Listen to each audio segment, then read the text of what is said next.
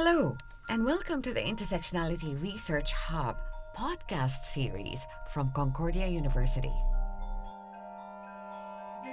Episode 3 This episode features conversations on the topic of digital memorialization, funerary practices, making meaning of loss, interventions in grieving, and representations of death as part of our series documenting the 2018 fourth symposium of the Death Online Research Network.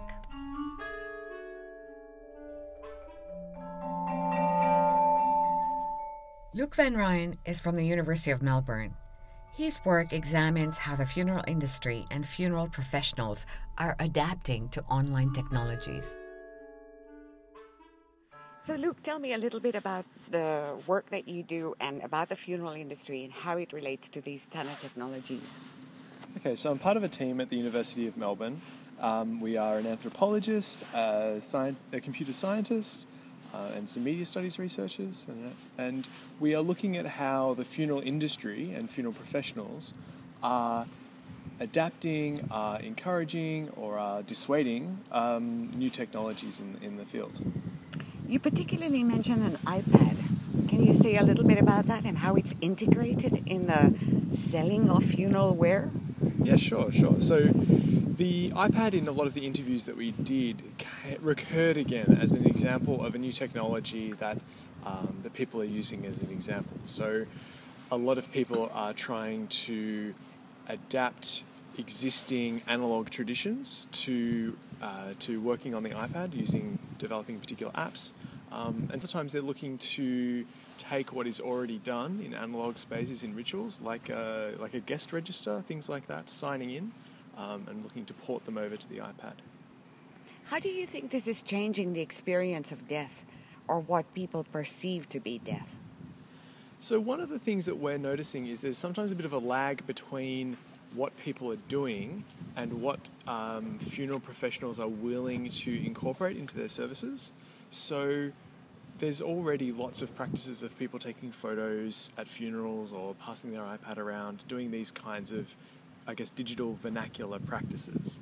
Um, and gradually we can see them becoming more mainstream and being taken up. So we think about like web streaming of funerals. That's something that you know may have been quite outlandish years ago, and it's becoming um, a more routine offering for funeral homes because they see that it's a way that they can help um, address families that can't make the trip, for example. So, do you think the funeral homes are in a crisis because they seem to link up with these technologies in different ways? I'm thinking about the obituaries and how so many funeral homes have taken it upon themselves to actually uh, help the bereaved write an obituary and disseminate it. Hmm. Yeah, I mean, there's, there's, there is a discourse of an industry in crisis. I think particularly around um, direct cremation. This has been a practice of you know, dis- disposing of a loved one's body um, that is, you know, is becoming more prevalent, particularly um, where families um, have less income to spend on their commemoration. Um, and so the funeral industry's reaction to this this developing practice has been um, has been a good example of this crisis. So initially, uh, particularly in the states, um, funeral professionals, funeral directors were quite hostile to this practice and were sort of looking down on cremation as a whole. Um, and now they've seen that, uh, well, the, the, the, practice of cremating bodies um, and then scattering ashes or keeping them at home in an urn, that practice isn't really going anywhere. And so they're looking for ways to um, show bereaved people the value that they're providing and the expertise that they have. Um, in relation to your question about obituaries, um, one of the one of the services that we looked at is an automated or digital obituary service, um, where people's biographies can be written in a kind of procedural fashion. So, looking at their birth dates um, and death dates, the places where they lived throughout their life, and then generating an obituary um, throughout through that process. Um, and so, one of the one of the potential benefits we see of something like that might be that uh, it helps um, it helps people turn their lives into a story, um, and allows the narrativizing of lives that might not otherwise be, um, you know, presented as a story or mourned or so on. Tell me a little bit about the atmosphere at these industry trade shows, funeral industry trade shows that you attended. Sure, sure. Well, everyone's very friendly. We are something of a curiosity as academic researchers coming into a funeral industry trade show and wandering around and asking people questions, um, often very naive questions um, about their work. So these these expos, um, we've been to some in Australia, some in the UK, and some in the United States, um, and they're a gathering for uh, funeral directors, funeral homeowners, um, people in the industry more generally, to either show off their products and services or discover what products and services are out there. Um, additionally, there's often a component of, um, of education or training, um, personal development for these professionals, where they can attend lectures and seminars about different aspects of the funeral profession. Um, so there's often excitement around new technologies, but then there's also some uh, yeah some concern or anxiety about where the um, yeah about where the profession might be heading, particularly in light of uh, developments like direct cremation, like everyone having a Facebook profile, that kind of thing. Has this doing this research has it made you think about your own mortality and how you would want to be commemorated should you die? Yeah, for sure. Yeah, I mean, I, I assume that I will, uh, and it's made me a lot more careful about keeping track of the accounts that I have, um, and making sure that those accounts may be retrievable in the case of my death. So, um, for example, I store everything through a central login uh, system, and then um, my partner can or my parents can access that um, in the case of in the case of my death. Um, it's made yeah, so it's made me a lot more, I guess, conscientious about keeping track of where my footprint goes and helping my family to or yeah, helping my family to potentially clean that up or organize it or curate it in the event of my passing. Great, thanks so much, Luke. Really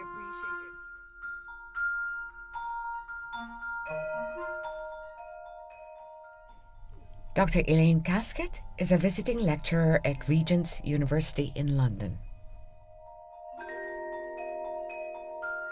You have mentioned something about the laws. Yeah. And uh, oftentimes we just click I consent Yes. on these sites. Oh yeah. Like a huge percentage of us. Yeah, Something without- like 91% of us, for sure. Because so Yeah. many of the times, if you start to read the terms and conditions, Yeah. they go on and on and on, Yeah. and they don't really make sense. Yes, and they might not even incorporate what is going to be done with your data when you're no longer alive, because corporations are not always necessarily very good at writing their terms and conditions to consider cons- consider the, you know, unavoidable eventuality that their users will die. So they're often very, very cloudy on this aspect anyway. So even if you could find them, and even if you did read them, they might not help you.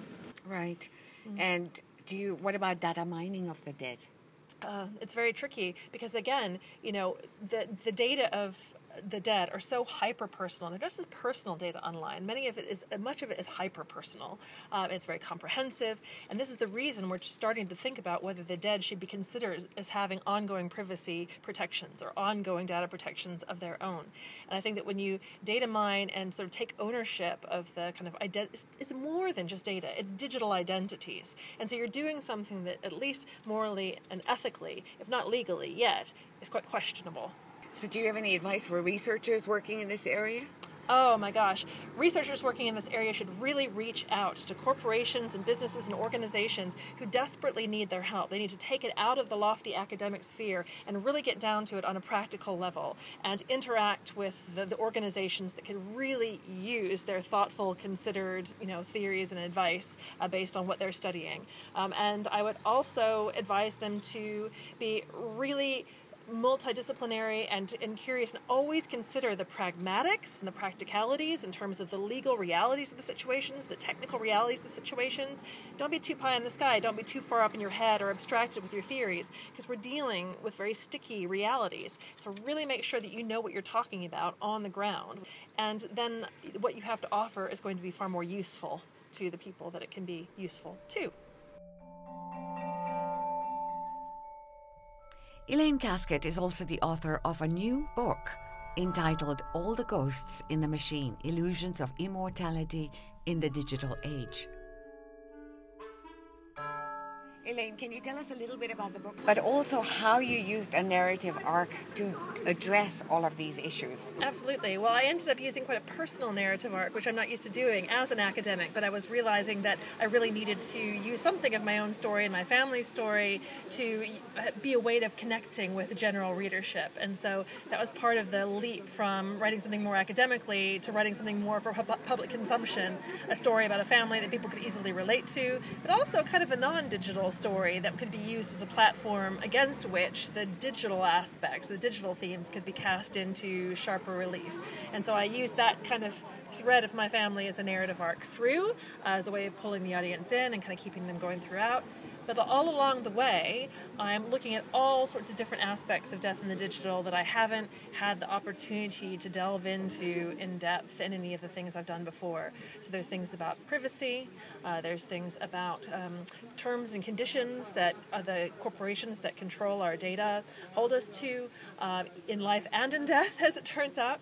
Uh, it's about the kind of changing idea of the dead as potentially having rights, rights to have their data protected, uh, rights to have their data private it. Um, it's uh, there's chapters on whether the anatomy of online grief is different than offline analog era grief. If there are any new uh, wrinkles to that or le- levels to that, which there are, mostly having to do with access and control uh, being really big issues.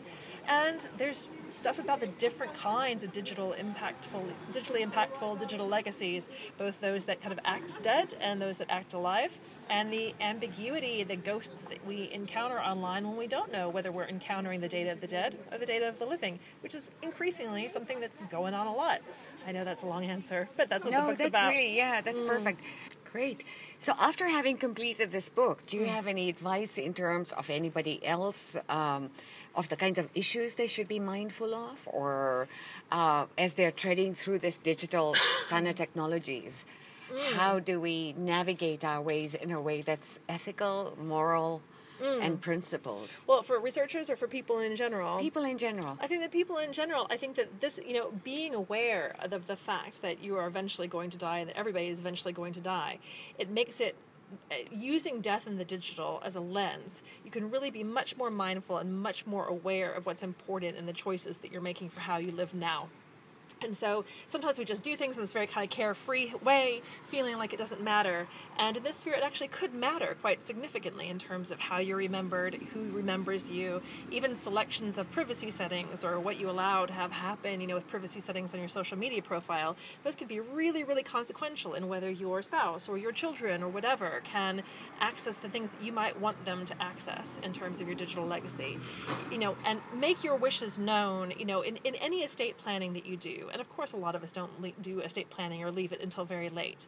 But for those who do get up to speed on estate planning, don't forget to include considerations of digital things within that, your digital life within that. There are resources out there to help people, like the Digital Legacy Association in the UK and other kinds of organizations to help clarify things for you. You know, but you know, always, always include that. Even if it's not yet legally executable, these materials that we're talking about, at the very least, you can let it be known what you would like done with that information, which the vast majority of people do not do. Mm-hmm. Thanks so much. Yes.